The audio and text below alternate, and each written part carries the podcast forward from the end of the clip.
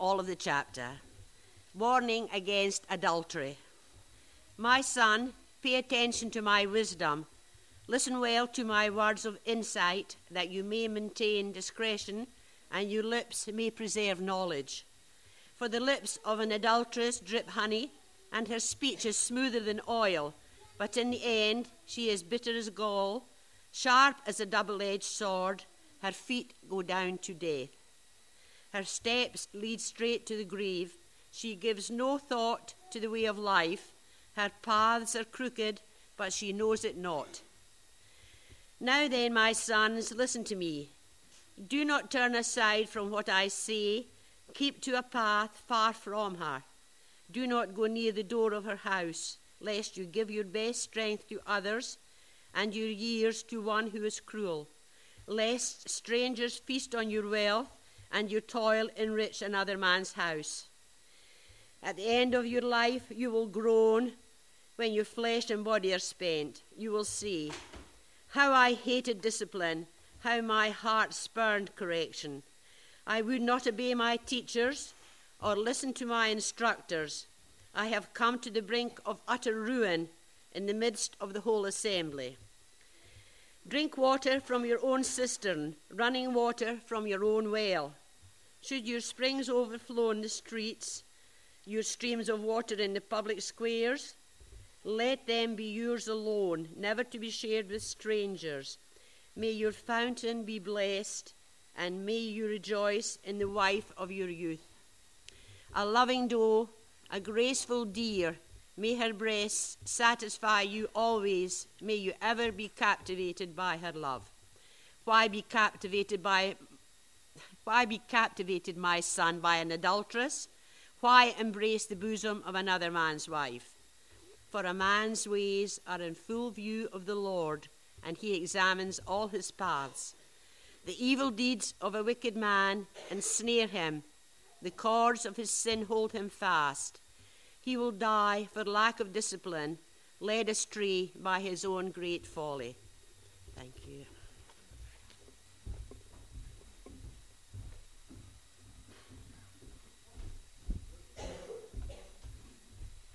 Thanks, Betty. It's always hard to get up and speak after Betty because she's got such a great accent.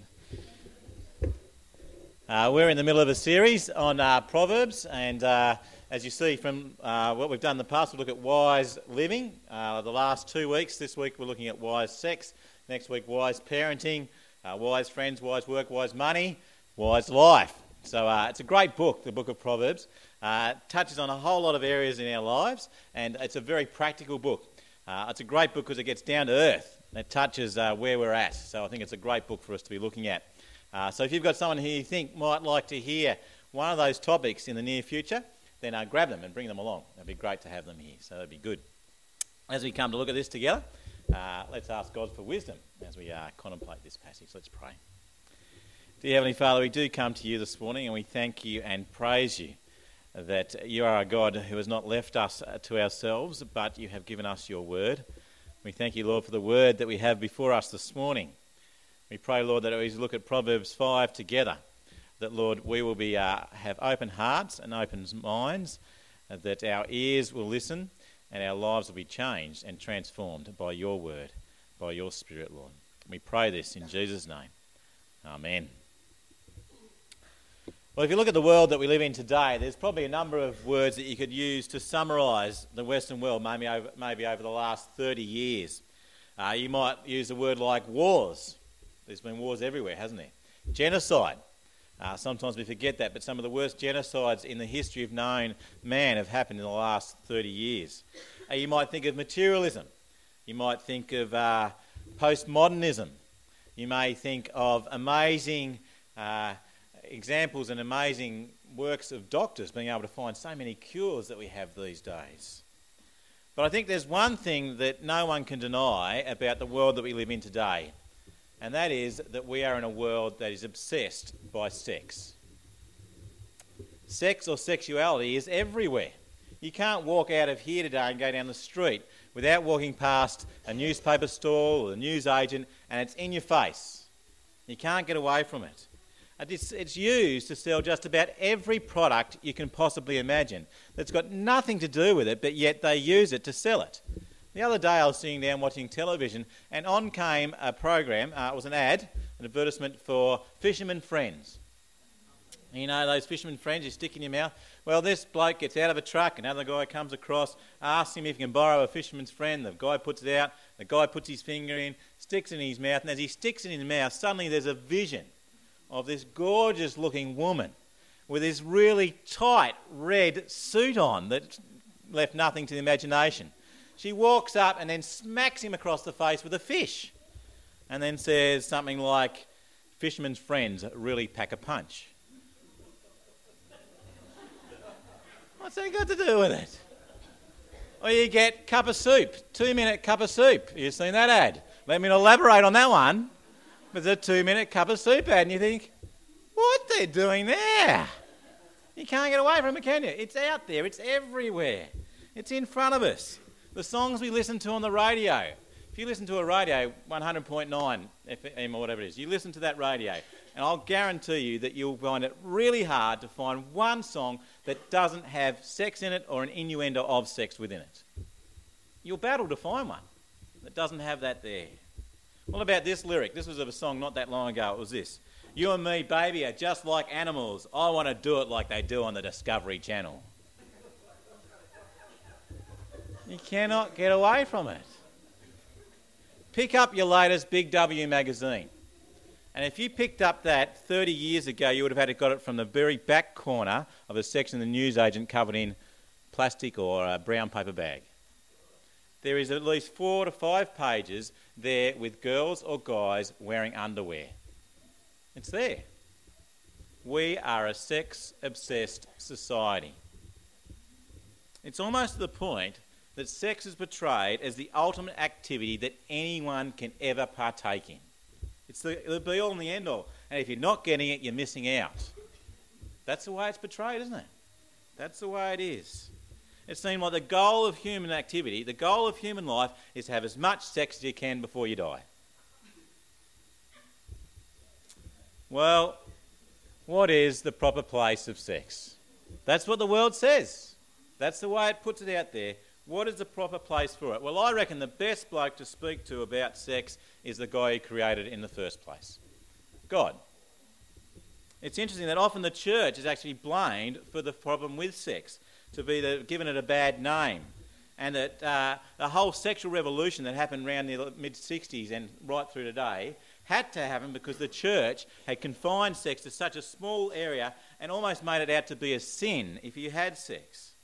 Even if you were watching or you've read the uh, God Delusion by Richard Dawkins recently, or you watched the television program that he had on the ABC recently, throughout that, when he was blaming anything upon Christianity, he was blaming Christianity for the fact of sex being a sin, demonising sex. Well, let me let you into a little secret, okay? Let me let you into this one. It was God who created sex. He's the one who designed it. Could you imagine Adam and Eve, after first discovering sex, waking up the next morning saying, Wow, that was good. Let's not tell God about it. Keep that secret. No. God knew about it. He planned it. He said it right from the beginning. When God created man and woman, He said that they are to come together and become one. That is both physically, spiritually, and emotionally one. You see, the original sin was not sex. When Adam and Eve took the apple, the apple is not some sort of convoluted way of saying that they had sex. It's got nothing to do with that. When Adam and Eve took the apple, in the garden is because they decided that they knew better than God. And God doesn't know what's going on, so we're going to eat it. They disobeyed God. Nothing to do with sex at all, though if we go and do it opposite to what God wants it, it's doing the same thing. You see, God created sex, He made it for a reason, for a purpose, and in a right context.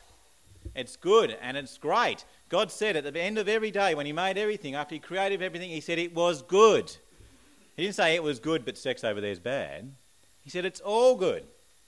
It's all good. Sex was God's idea first.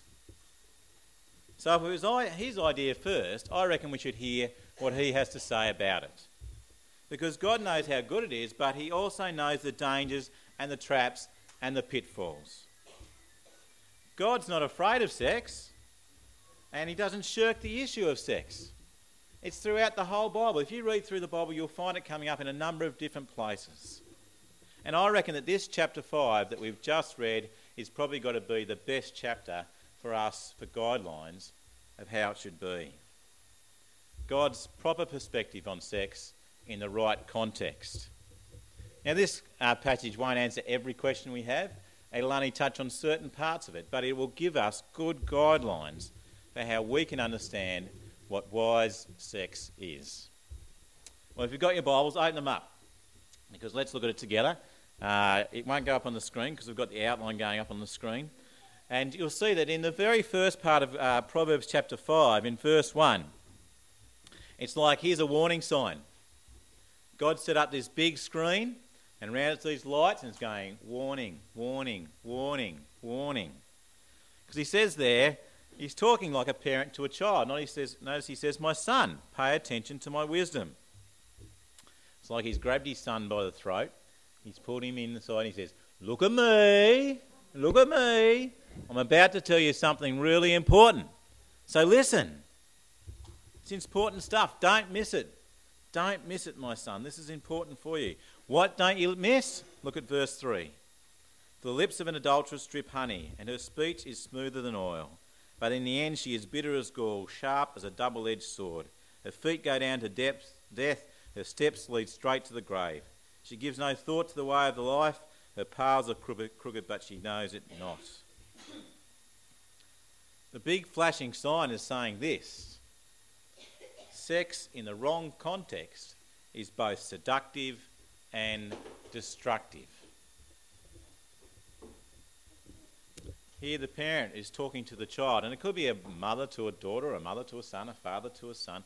It's like a father, like a parent to a child. And they're saying to them that sex outside of God's context is seductive and dangerous don't get caught by it.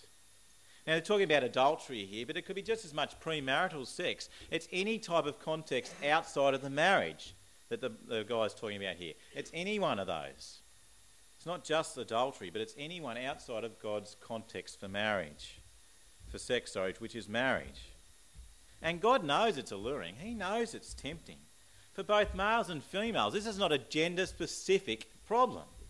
It's not just for the blokes, it's not just for the girls, it's for all of us. Sex outside of marriage is like a bright, alluring, flashing thing, like a fishing lure.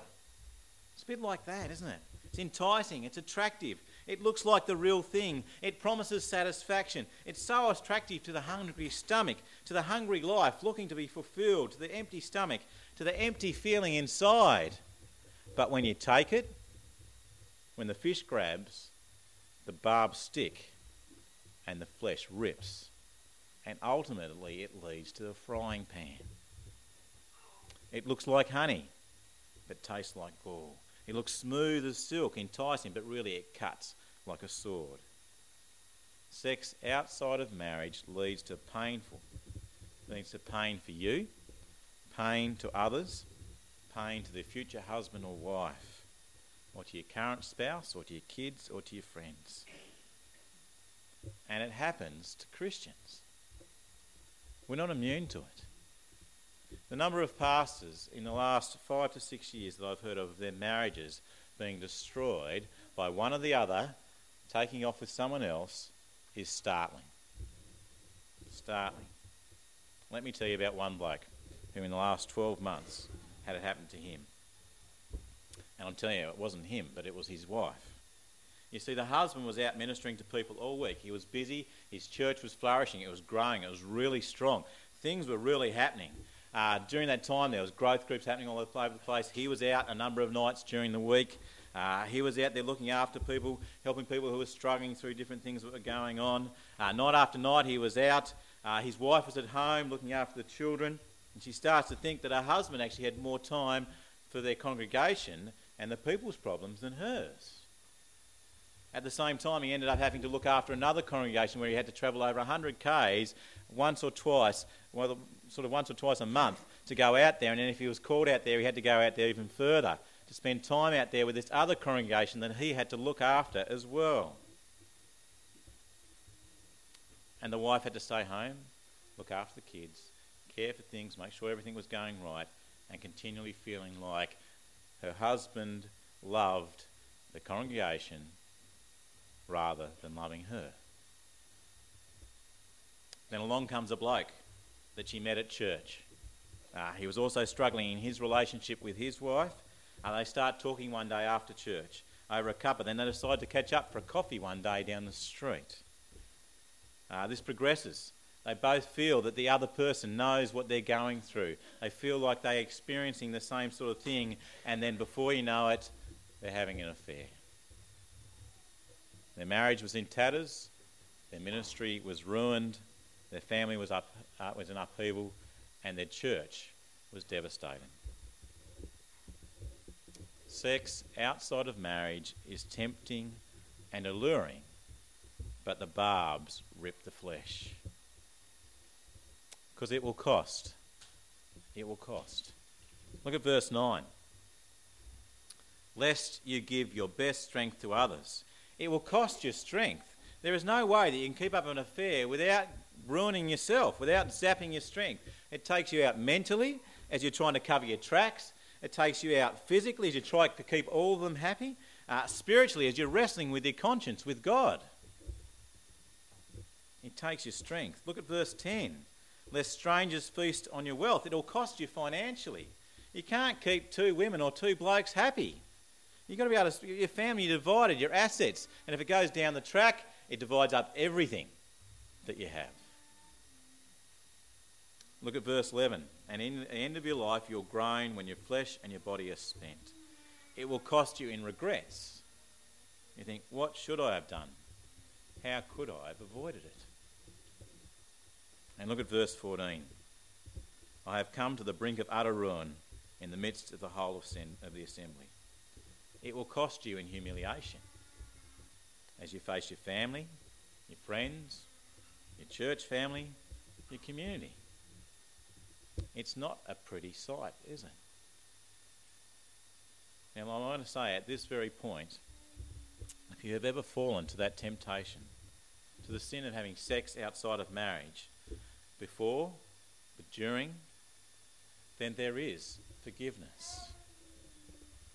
You see, the wonderful thing about Christianity that it doesn't back away from saying stuff is wrong. It doesn't back away from saying, well, this is a sinful action, guys. You should not do it. But at the same time, it says, God is a loving, merciful God who offers you forgiveness. You can be wiped clean. You can be set free. You see, Jesus' love reaches out to all of us because none of us are immune to sin. And none of us can stand here and throw rocks at anyone who we might have around who we think has done this. Because when we all look at our heart of hearts, we've all fallen here at some point in time. We may not have all acted out our sinful thoughts, but none of us are innocent. None of us are innocent. So, for all of us, we need to know that we have forgiveness and forgiveness can be ours. Let me, let me read to you 1 Corinthians chapter 6, verses 9 to 11. It says this Do you not know that the wicked will not inherit the kingdom of God?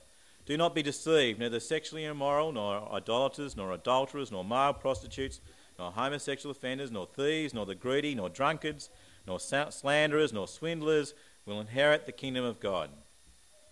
And that is what some of you were.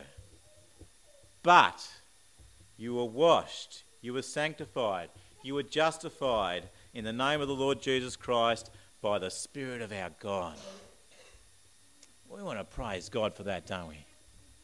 We have been made clean. We have been washed. All that we have been done wrong has been taken away from us. Notice that that doesn't just include sexual sin, that means every sin that we've done can be taken by Jesus. Jesus can make our slate clean and clear it all. so that we can now be pure before God. He washes you clean. He gives you a new spirit, a spirit of power, a spirit of love, a spirit of self control, a spirit that allows us to not fall to our temptation again. You see, He will change you, He will transform you. Jesus will make you new. All we need to come to Him is in repentance, remorse, admitting to what we have done, seeking His forgiveness, falling before Him on the cross, and saying, Thank you. Thank you for taking that for me. Now, notice that Jesus doesn't say He takes away the consequences of our actions. We've still got to deal with that.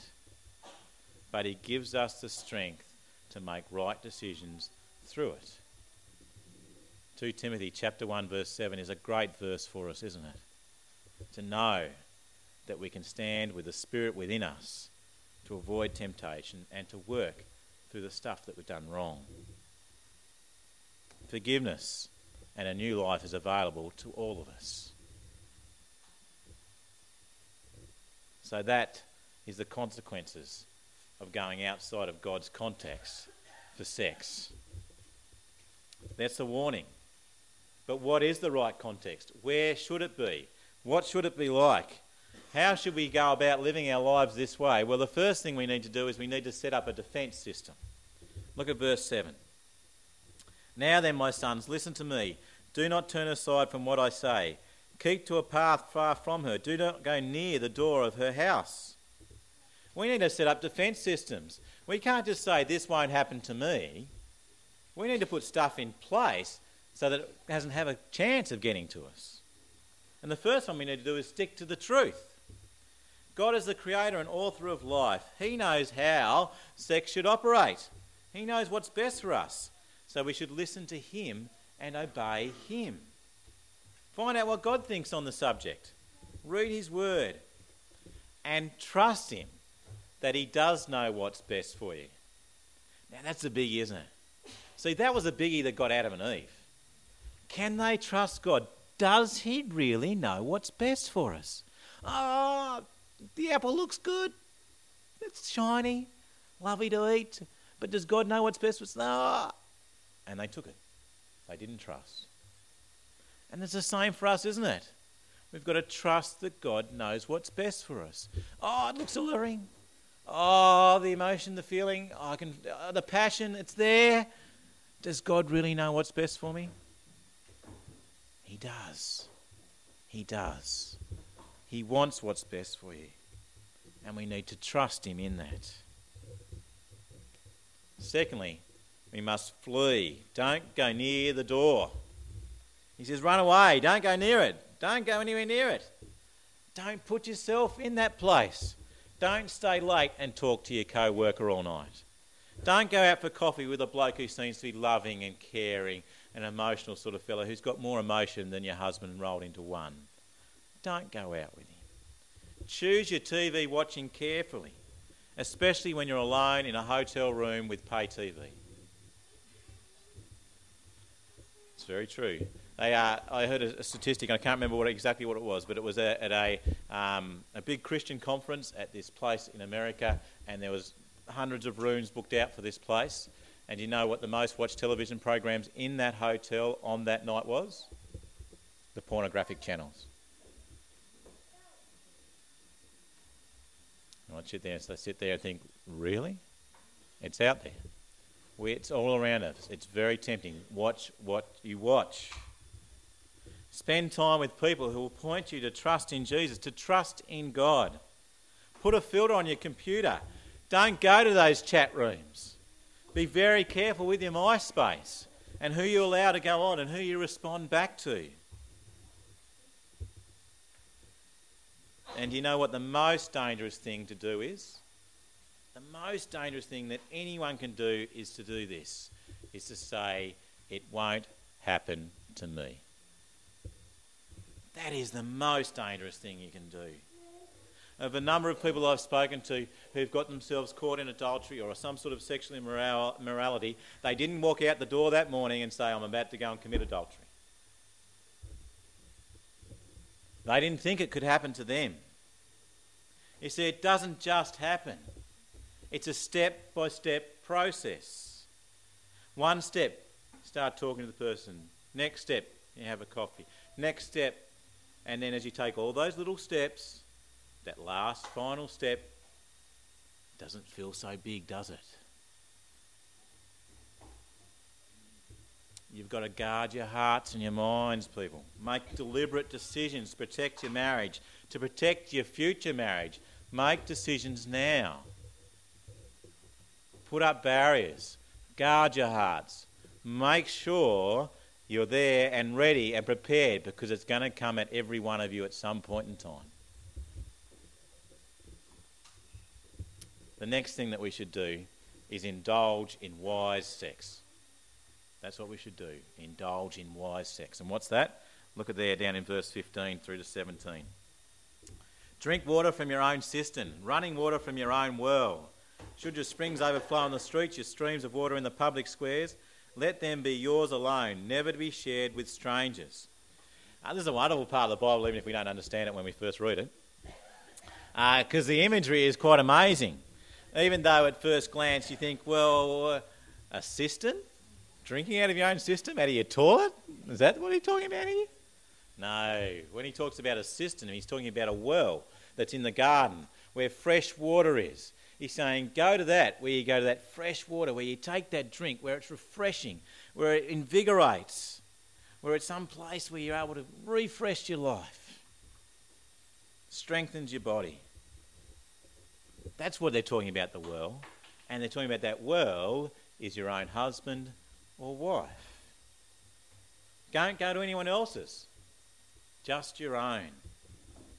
Sex within marriage is a vital component to refreshing the marriage, to strengthening the marriage. Some have said that it's one part of the glue that keeps it together. So have sex and as much as you like, but only with your spouse. Only with your spouse. I think I read a book from John Dickson called um, uh, Sneaking Suspicion. And in that, he talks about uh, when he was at a pub one day after playing at a gig. He was in a band called uh, Silent Lambs or something, it's called like that. In the silence, that's right. Thanks, Gordo. Uh, in the silence, he was at a pub. Uh, he sat down afterwards with a couple of his bandmates and they sat down having a beer. One of the barmaids came over to serve them and they started getting into a conversation with her. Started talking about uh, life and what it's like to be a Christian. And uh, this girl said to him, "So well, you're Christians, so you don't believe in sex, do you?" well, he turned to her and he said, "Well, I believe in sex." Said, I believe in sex. Actually, I believe in having great sex, as much sex as I can, with one woman for the rest of my life. That's the way it's supposed to be. With one person. Great sex with your spouse and your spouse only. And this is not to be just a duty, but it's to be passionate. Look at verse 18 to 20. It doesn't get more passionate this. A loving doe, a graceful deer, may her breast satisfy you always. May you ever be captivated by her love. Never let anyone say to you that the Bible is about a prudish book. Is it? If you want to read Song of Solomon's, actually, Mike's going to sing us a song in a minute from Song of Solomon's. It's a book that's all about a passionate love affair between two people who can't keep their hands and their eyes off each other. Great sex with your spouse only. That's what it's about passionate, loving, enjoying, embracing, loving, being captivated by your spouse. Now, that's not easy at times, is it? Because they drive you bonkers, don't they? They do. There are moments when you think, how can I put up with this any longer? You think, no, they couldn't do that. And they do. There's lots of things. You can all look at your husband's or wife now and think, yep, I know that one thing, don't I? That is that one thing that drives me crazy. I don't believe you do that. I didn't know that before we were married. They drive you crazy, and there are times when you think, I can't put up with this too much longer. But that's where you've got to come back to, well, what does the Bible say? We need to work at that marriage. We need to be passionate within that marriage. We need to be captivated by our spouse. Because all sorts of things can work in between that, can't they? Work. We can get so caught up with our work that our lives become separated. I was just talking to a person the other day that just broke my heart. A couple have been married for 30 odd years and they have just drifted apart. They work together, but they're about to get separated. And it just cut me to the core. And uh, you could just see it.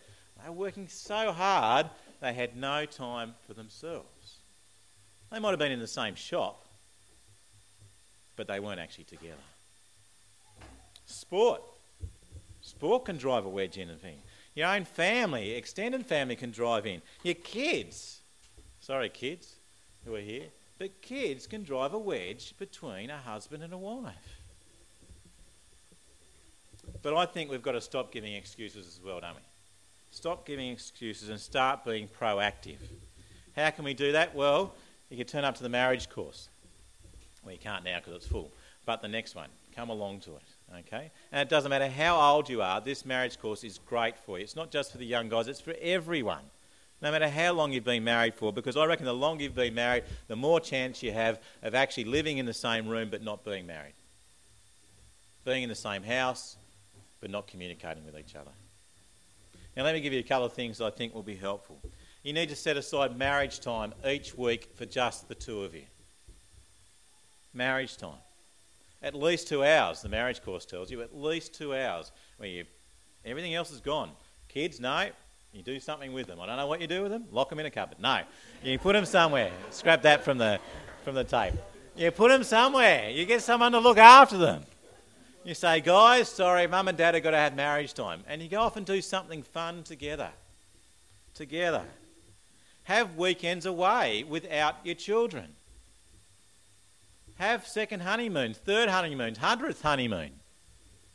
You need to get away with your spouse. You know, the best thing that you can do for your children is to have a loving, passionate marriage. That is the best thing you can do for them spending time in prayer and reading the Bible together. Now, that's where I am hopeless. You think, well, he's the pastor. He should be reading the Bible with his wife all the time, shouldn't he? Well, he's not. He's hopeless. He needs to get a kick up the butt for it, okay? So you need to ask me next week, how many times did you read the Bible and pray with your wife this week? I've just said that, so make sure you do. All right? Ask me, because I'm going to ask you. Okay, I'm going to ask you. How long and how many times have you spent reading the Bible and praying with your spouse. Now, this is one thing that I found revolutionary in the marriage course. It said this stop thinking of your needs and their faults, start thinking of their needs and fixing your faults. That is a great thing, isn't it? Stop thinking of your needs and their faults, start thinking of their needs and fixing yours. That's revolutionised my thinking already. Make your marriage a priority. Make time for it. They're good things to remember, aren't they? And the last thing we need to remember is that God is watching you all the time. Look at verse 21. For a man's ways are in full view of the Lord, and he examines all his paths. You may think no one will know. You may be able to hide and cover your tracks the best that anyone has. But God still knows. We cannot hide from Him.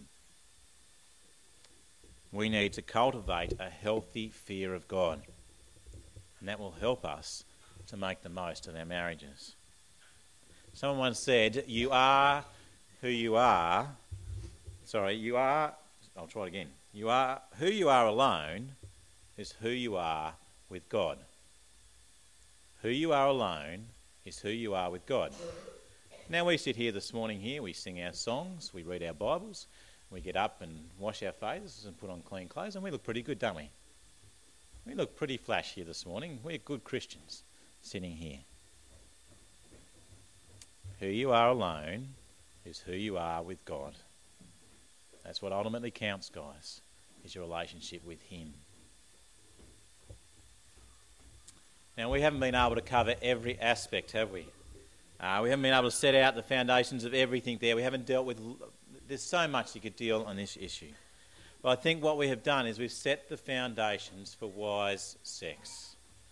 Wise sex is how God designed it.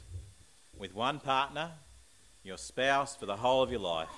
It's to be passionate, enjoyed, and to be cultivated with that person. It needs to have God as, as its foundation. It needs to have Jesus as its cornerstone. And if we take this on, if you and I here this morning take this on and make that our priority in our lives, then maybe, maybe we could be the first step in making a completely new revolution and revolutionise the whole world in regards to their attitude to sex. And say to this world around us that sex was God's idea in the first place. And wise sex is the sex that He wants you to have, not what you think you need. Let's pray.